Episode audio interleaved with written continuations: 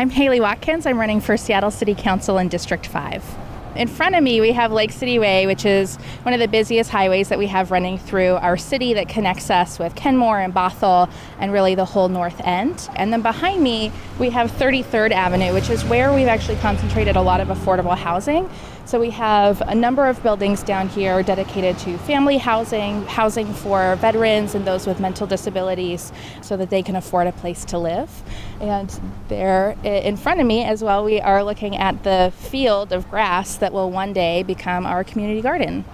I chose this location because it is due to the activism in our community that has led to the community garden even being a part of the discussion. And that to me is what makes me want to serve on city council and what makes me want to work with my community is the incredible work that's already happening in Lake City. I knew from a very early age that anything I wanted, I would have to go out there and work for.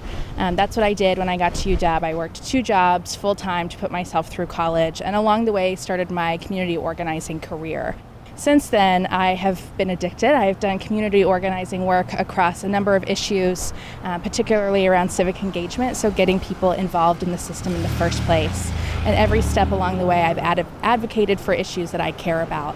And that's why I decided to run for office, is that my job has really been to stand up on issues and to help and empower others to do the same, to give people the tools that they need to make their voices heard. And that's what I want to do down at City Hall for District 5.